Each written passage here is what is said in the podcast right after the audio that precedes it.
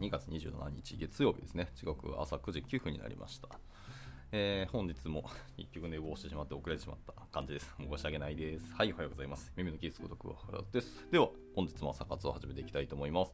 えー本日はですけど、まあ、昨日で、 State of CSS2022 を読み終わった、まあ、見終わったので、えー今日何読もうかなっていうので、ざっと記事探してたんですけど、今日はちょっとチーム的な話ですかね。えー記事を見つけたので、これちょっと読もうかなと思ってます。はいまあ、タイトルにありますけど、まあ、リモートカルチャーにおける技術的意思決定と、まあ、アライメントっていう記事ですね。はいまあまあ、これも英語の記事なので、ちょっとちょっとあの翻訳しながら読んでいきたいと思いますけど、まあ、なんか意思決定のなんかアライメント、いわゆるコツ的なところのお話が、えー書かれているそうですね。うん、なんか意思技術的な意思決定をそのリモートのチームで行うことは、まあ、意外と難しくて、まあ、それぞれのメンバーがその違うタイムゾーンで仕事をしている場合とかもあると思うんですけど、その場合のその非同期のコミュニケーションが強いられることになって、まあ、より一層難しくなるよねと。で、この記事でその問題に対応するためには、まあ、アーキテクチャの決定記録、まあ、ADR を導入することを進めていて、ADR とはそもそも何ぞやと。で、ADR の種類とか、それらがどのようなメリットがあるかについてちょっと解説してくださるというような記事だそうですね。まあ、記事自体は2020年の12月7日の記事なんですけど、まあ、ちょっと、えー古いとはいえ、えーリモートワークがまあきょこの全世界でもコロナが発生して、皆さんリモートワークだなっていう中で、えー真っ先に書かれていた感じの記事になりますので、これちょっと気になるので読んでいこうかなと思ってます。はい、えーあらゆる規模のエンジニアリング組織が日々技術的な意思決定を行っています。えー多くの場合、これらの決定はまあ比較的、えーあの小規模なものですよと。で、個々のエンジニア、または、えー小規模なチームが自分たちにとって、えー最も意味のある方法で問題を解決するんですよ。しかし、えー中にはより広範囲に影響を及ぼす意思決定もあって、まあ、そのような意思決定を把握するための、えープロセスを持つことが重要です。このような決定は変化するテクノロジーとビジネスの状況に、対応して、スタックやツールチェーンがどのように進化しているかというより、より深いビジョンにま貢献するものです。まあ、これはリモート環境では難しいことですけど、えーというのも、現場のエンジニアに有効なソーシャル化チャンネルの多くっていうのは、まあ、チームが国内外に分散している場合には有効ではないからですと。で非同期コミュニケーションの世界では、えー包括的で円滑しに、え優しいコラボレーションだったり、まあ、意思決定、調整、え文章化ですね、ドキュメンテーションのプロセスを、え構築することはこれまでに重要です。で影響力のある、え技術変更に伴う、えドキュメンテーションのニーズと、えー採用目標を満たす方法の一つが、アーキテクチャ決定記録。で、えーこの ADR を採用することは、まあ、広範囲に及ぶ、え技術だけな技術的な決定について提案し、え合意を得るためのプロセスを構築することを意味しています。えーで、スティッチフィックスっていう、多分これ会社かな？では、えー3年以上にわたって独自の ADR の実践を繰り返し、その過程で多くの教訓を得ましたということです。はい、ADR、えアーキテクチャ・ディシジョン・レコーズの略ですね。はい、意思決定の、まあ、記録ですと。アーキテクチャか、アーキテクチャの決定記録っていうのを、えードキュメンテーション作ってるそうですね。これ結構でも大事なことですよね。特にリモートワークにおける、えー意思決定って、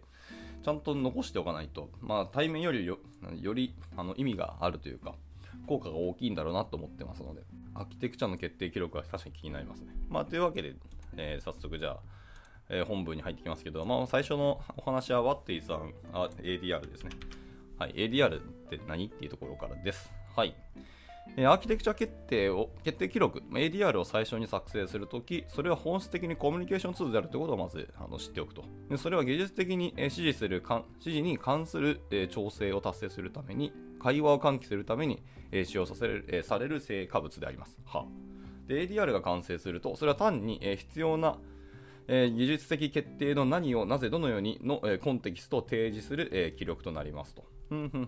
で ADR がこれらの点をどのように伝えるかについて、えーより明確に把握するためにまずその全体を、えー全体的な構造を探るところから始めましょうと。意思決定に関する何をなぜどのようにっていうそのようなコンテキストっていうのを、えー提供する記録っていうのが、まあ、アーキテクチャ決定記録ですね。はいわかりました。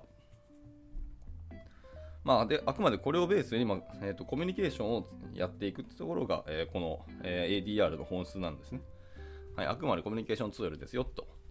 そのためにそのコンテキストっていうのをそこに残しておくってことですね。はい、はい、OK です、OK です。で、続いては、えー続いては、えー問題の説明またはコンテキストですね。はい、プログレムステートメントは、えーコンテキストのところです。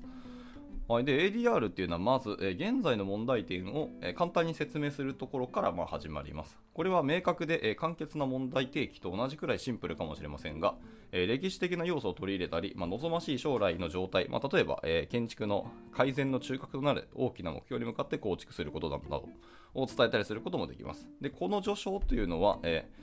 問題空間をフレーム化し ADR の残りの部分の基礎を築きますと。はあはあ、まずは根幹となるものですね。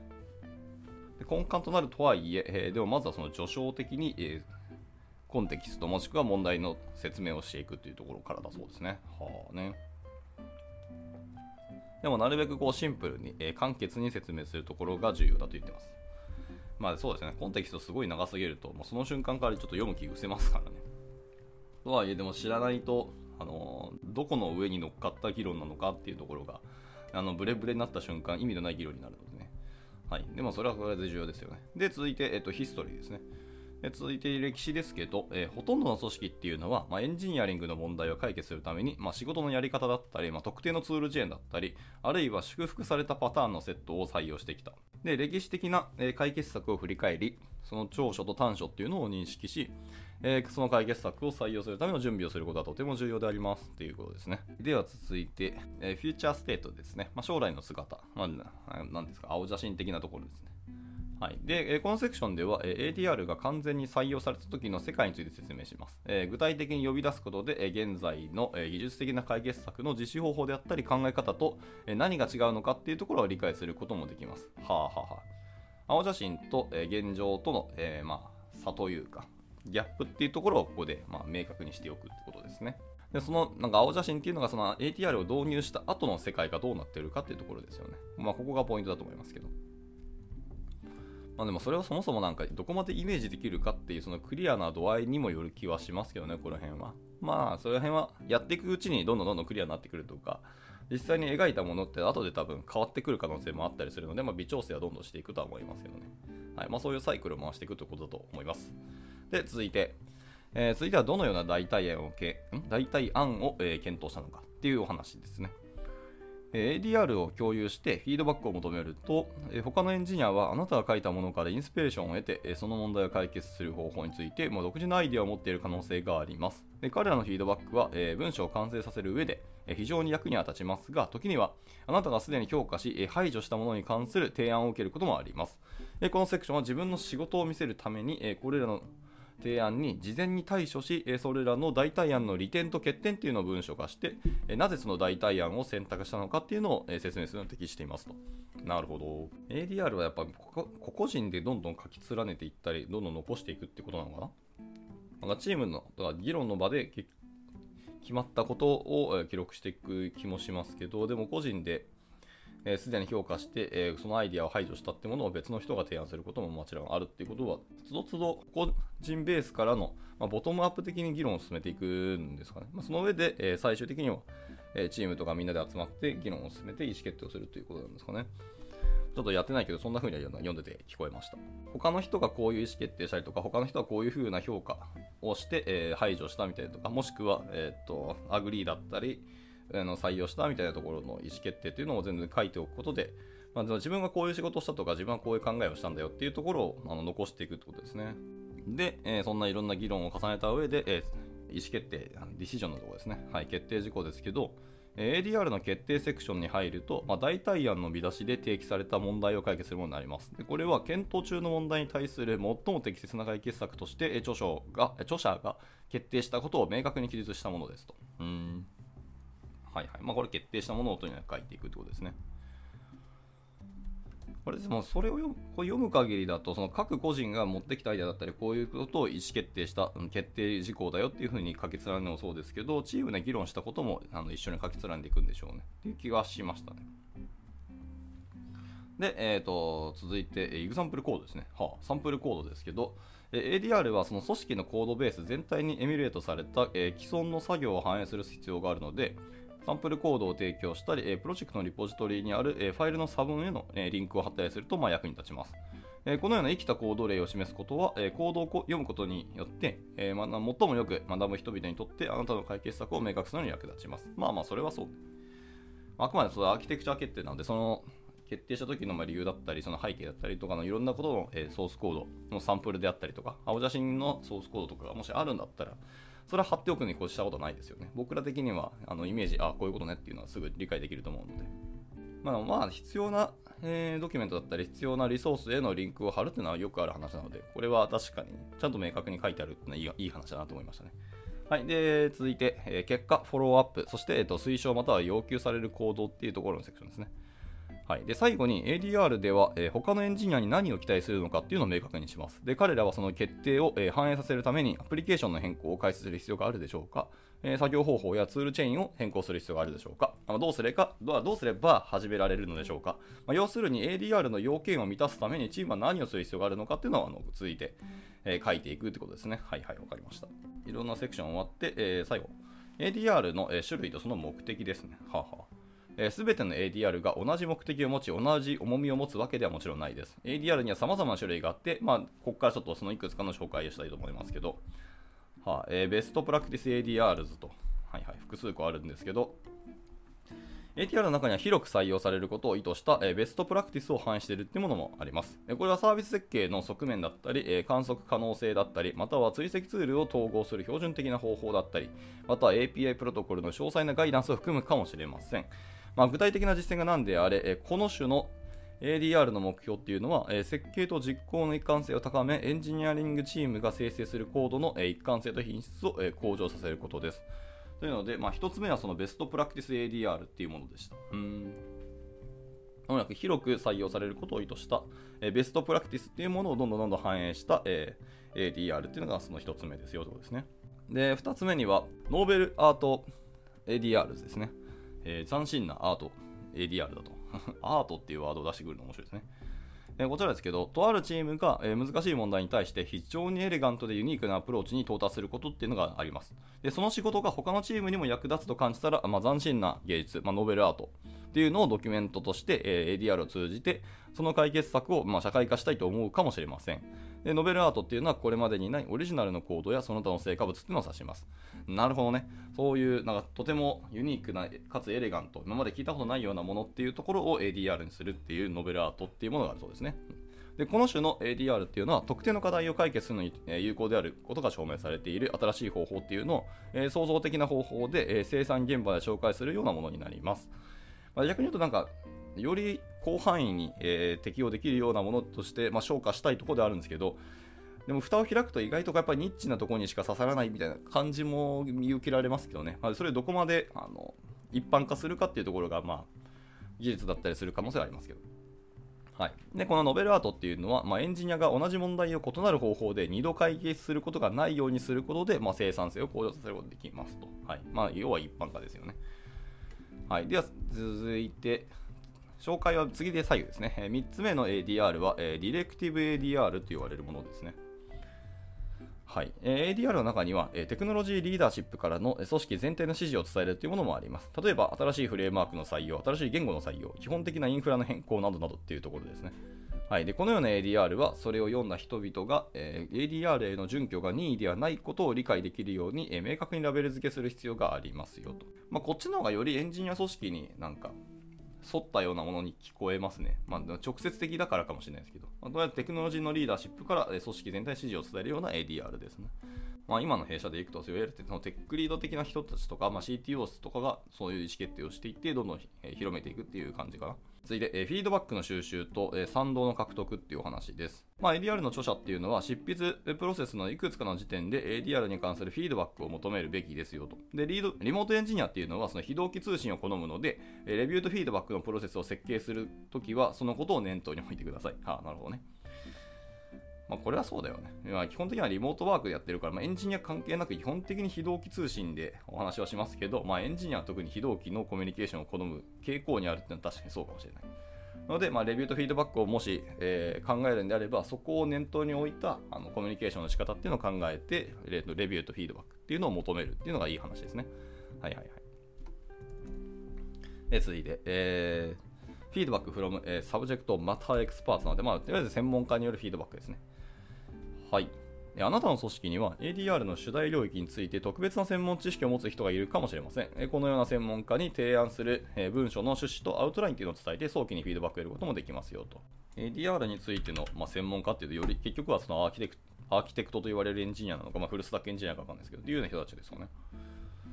はいはい。で、続いて、チームからのフィードバックですね。はいえー、最初のドラフトっていうのが完成したら、自由にチームと共有してください。ADR の最終フォーム、まあ、いわゆる ADR リポジトリとして使用しているものとは別の設定で行うと良いでしょう。まあ、Google とか、えー、Dropbox のペーパーで、まあ、共有ドキュメントを作成すると便利かもしれません。まあ、どのように公開するにしても、チームメイトがその文章にコメントを残せるようにはしておいてくださいねということですね。はい、えー、続いては少人数でのディスカッションです。はい。えー、大人数の会議では発言しづらい人も含めて、えー、全員が ADR について質問や意見を述べることができるようにシニアエンジニアが進行役を務める、えー、少人数制のディスカッションを行っていきますと。で参加者は事前に ADR 案を読んで、ファシリテーターが全員の感想や意見を流しますと。ファシリテーターは提案された、あ提起された懸念であったり、対処すべき質問を、えー、記録する役割を担っています。そしてこれらの質問や、えー、概念をより広い公,、えー、公開の場での ADR の議論の場に持ち込むんですよということですね。まあ、記録、なんか記録する人はファシリテーターじゃなくてもいいんじゃないかなと思いましたね。記録しつつ、ファシリテートもしつつ、みんなの議論を聞いて理解するって結構大変だと思うんで、記録だけはなんか別の人の方がいいんじゃないかなとちょっと思ったりしました。で続いて、エンジニアリング全体へのプレゼンテーション、フィードバック及び調整です。はい、で ADR っていうのがこれらの予備的なレビュープロセスを通過したら今度はより広いエンジニアリングチームからフィードバックを求めます。でステージフィックスっていう会社では、えーフォワード・ザ・ファウンデーションと呼んでいますと。えー、でエンジニア組織全体に開かれた、え、月例の全員参加型リモートミーティングがあって、まあ、これを通じて行うそうですね。で、このミーティングでは、プロセスの仕組みに関する背景情報を含むアジェンダを作成し、ミーティングの2週間前に ADR を検討するためのアジェンダを追加します。一度に審議された ADR は2件以下になるようにしていますと。はあはあはあはあ、なるほどね。なるべく少ないものを皆さんで議論しようと。で、このミーティングではプロセスの仕組みに関する背景情報を含む、あ、要するに言いましたね。でミーティングが始まると、えそれぞれの ADR にえ15から20分ほど時間を割きます。え著者はどんな問題を解決するのか、その ADR がどのような解決策を提案しているのか、など、大まかな内容を簡単に話しますと。そしてディスカッションに入ります。でまず、小グループのファシリテーターにえ話し合いで出てきたことを話してもらい、他の参加者からフィードバックを求めますと。で、えこのようなミーティングの主な目標の一つっていうのは、え提示された ADR に関するフィードバックと整合性を得ることです。え採用の決定はおそらく適切なレベルの、えシニアエンジニアリングリーダーの、責任となるため、まあ、提案された変更または革新の範囲、え関連コストまたは規模に基づいてこのミーティングの範囲外である、え可能性とかも、え加味しつつ意思決定をすると。まあ、そのちゃんと範囲外であるっていうスコープ外にある可能性もあるよということをあの念頭に置いてくださいということですね。しかし、その、フォワード・ザ・ファウンデーションでのアライメントの議論に対応して、必要に応じて ADR を改定し、さらに、再検討することっていうのが重要であると考えます。ADR というのは会議の参加者による投票の対象にはなりませんけど、採用を成功させるためには、問題提起と提案された解決策の両方について、全般的に一致することがとても重要です。でここでのキーワードはアライメントです。エンジニアの組織が大きくなるにつれ、えー、合意形成が困難になったり、まあ、不可能になったりすることも要はありますと。私たちは ADR のプレゼンテーションとそれに続くディスカッションを基本的な前提に意義を唱えるのではなく、細部を練り上げ、影響を理解するためのプロセスとして捉えることをお勧めします。まあ、この辺はもう普通、一般的な会議とかミーティングと一緒のようなお話をしている気がしますね。まあ、どんなあの仕組みだったり、フレームワークとかテクニックであると、本質的なコミュニケーションの場というところでは一緒なのかもしれないですね。続いて、えーと、アフターアプローバルなので、まあ、承認後ですね。はいはいえー、ADR が提示され、まあ、承認されましたら、まあ、検索可能で一元化され、え、簡単にアクセスできる場所に、え、見つける必要がありますと。え、エンジニアリングウィキにセクションを追加したりとか、まあ、GitHub に専用のリポジトリを作ったりとか、まあ、全ての ADR を簡単に検索できる Google ドライブフォルダーっていうのをセットアップするというでしょう。まあ、これはそうですよね。なるべくみんなが簡単にアクセスできるようなところに置く、かつ見えるところに置くっていうのはとても重要なことですね。続いて、え、プロセスの促進ですね。はい。ファシリティングザ、え、プロセスですね。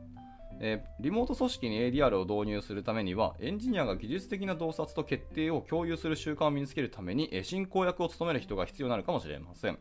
この人物は組織全体のチームとつながり、他のエンジニアグループが取り組んでいることを把握できることが理想的です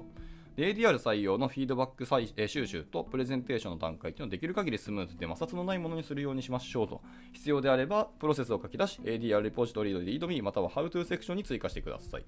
最後に ADR の社会化及びレビューミーティングを定期的に開催するように設定します。人は往々にして期限があるとやる気になるものです。ですから期限を明確に伝えましょう。これは本当その通りですね。なんだかんだ人は締め切り駆動だったりします。で続いて、え成長するチームへの影響、 Impact on Growing Teams ですね。はい、で ADR を効果的に実施する主なメリットの一つっていうのは、サイロ化した組織の、え知識ですね、知見っていうものを解放して普及させることが、え、大きな点ですよと。それはそうだよね。エンジニア組織が大きくなるにつれ、どんなに社交的な開発者であっても、エンジニア全体の少ない割合の人しか関係を築けなくなります。つまり、チームの垣根を越えてコミュニケーションを取ることが難しくなってくるのです。これは本当そうです。まあ、今の弊社もそのとにちょっとなりつつあるなって感じですね。で、ADR はチーム間のコラボでコラボレーションを促進する上で重要な役割を果たすことができます。複数のエンジニアやエンジニアチームが自分のチームが抱えている問題と同じように、同じような問題に直面することはよくありますし、え組織全体として重要な技術的、え検討事項について方向性を決める必要がある場合もあります。ADR の技術的な側面についてチーム間でコラボレーションすることは、えチーム間でアイデアを出し合うための素晴らしい方法になります。ADR のリポジトリだったりウィキっていうのは特にリモートカルチャーにおきおいて新しいエンジニアをオンボーディングするための貴重なツールでもあります。これもまさにそうなんですよね。ちゃんと残しておいたり意思決定の理由だったり、そのリモートのカルチャーですね。カルチャー自体をちゃんと言語化してあるっていうのは新しく入ってくる人たちのオンボーディングにものすごくあの大事なものだったりしますよね。はい、えー、ADR を組織で活用するためにというところでラストですけど、えー、責任あるイノベーションのためのフレームワークについての記事を読んでいただければ、えー、ADR が技術ソリューションと実践の進化においていかに重要なステップと、えー、なり得るかがお分かりいただけると思います。ADR は、えー、成功した実験から生まれた技術革新の社会化を支援し、えー、組織全体のエンジニアを解放し、えー、刺激してくれますよと。で ADR を確立することでエンジニアは組織全体のアーキテクチャの原則と価値観に一致する方法でより自信を持ってビジネス価値っていうのを提供できるようになりますよと言葉で締められておりました。はい。まあ、ちょっと ADR 自体があの一応説明いろいろされましたけどふわっとしてる感じはまだまだあるので、まあ、具体的なあ ADR いくつか調べてあこういう方法なんだなっていうのを見ることによって、まあ、よりクリアになっていくと思うし、まあ、導入していきたいと思いますけど、まあ、個人的にはこの記事全体として、ま、おっしゃられている、まあ、フィロソフィーだったりとか思想観点っていうのはものすごくあの共感が強くてですね、まあ、後半あそうそうと本当にずっと思いながら読んでました。これかなり良かったので、まあ、やっぱりエンジニアなら一度は読んでほしい記事だなと正直思いましたね。かつあれですねあの月1のなんかみんなが集まる場であの ADR の提案をするとかそこでの議論を促すっていうのはこれは面白いですね月1の場、まあ、うちで言うとま全社会みたいなのがあるんですけどそこでえー、議論するだからあのコミュニケーションを取るっていう場を設けさせてもらうっていうのはなかなか面白いと思いましたね。まあ、でもそういう場がなかなかないんであれば、でもみんなに影響のあるものっていうか、組織的な意思決定をするっていう考えでいくと、その場は確かに当たり前ですけど、使うべきだよなっていうのを思ったりはしますし、まあ、そういうところで広く意見を求めるのはいいかもしれないですが、まあ、得てして、あのちょっと主語大きいけど、日本人はそういう場で意見を言わなかったりする、他の人がいたらなんか自分の意見を引っ込めるみたいなあの悪臭があると思うんで、なかなか難しいところですよね。というので、まあ、やっぱアンケート的にあの匿名性であの書いてっていうふうにあの指示を出す方がいいかもしれないですけど、まあ、とはいえ、とにかく広く意見を求めるっていうのととても重要ではあるので、これは確かにやった方がいいなと思いましたね。はい、いかがだったでしょうか。まあ、すごく参考になりましたし、まあ、これいきなりドーンと導入することは難しいですけど、なんか要素的なものを取り入れつつ、やっぱその意思決定ですよね。はい、アーキテクチャって書いて、まあ、ADR はアーキテクチャ、えー、ディシジョンリコースなんですけど、のアーキテクチャ以外の意思決定ですね。いろんな意思決定、技術的なところの意思決定、あの何かをやったこと、何かを選択したことっていうのがあのこの記事にありましたけど、何をしなかった、採用しなかったっていう意思決定もしっかりあの書き残しておくってすごく重要なことなので、この辺は残しておくことで、まあ、その理由だったり背景っていうのは他のチームとか他の開発現場でも大いに活用できる、大いにあのあり得ると思うので、この辺はやっぱりやっていきたいなというふうに感じましたね。はい。ということで、えー、じゃあ今日の朝活は以上にしたいと思います。まあ、時間もちょっと30分超えましたので。はい。で今日はですね、えー、レノアさんですね、はい、ご参加いただきありがとうございました。また明日もなんか有力読んでいきますので、えー、今日もやれば参加してみてください。ではまた今日から1週間ですね、頑張っていけたらと思います。そして今日明日でまたもう2月があの終わってしまいますので、早いですね。あの、まあ、3月締めの会社さんも結構あると思うので、皆さん今日からまた2月しっかり締めていただければなと思います。では、えー、終了したいと思います。お疲れ様でした。And now, a short commercial break. 現在、エンジニアの採用にお困りではありませんか？候補者とのマッチ率を高めたい、辞退率を下げたいという課題がある場合、ポッドキャストの活用がおすすめです。音声だからこそ伝えられる深い情報で、候補者の興味関心を高めることができます。株式会社ピトパでは、企業の採用広報に役立つ、ポッドキャスト作りをサポートしています。気になる方は、カタカナでピトパと検索し、X またはホームページのお問い合わせより、ぜひご連絡ください。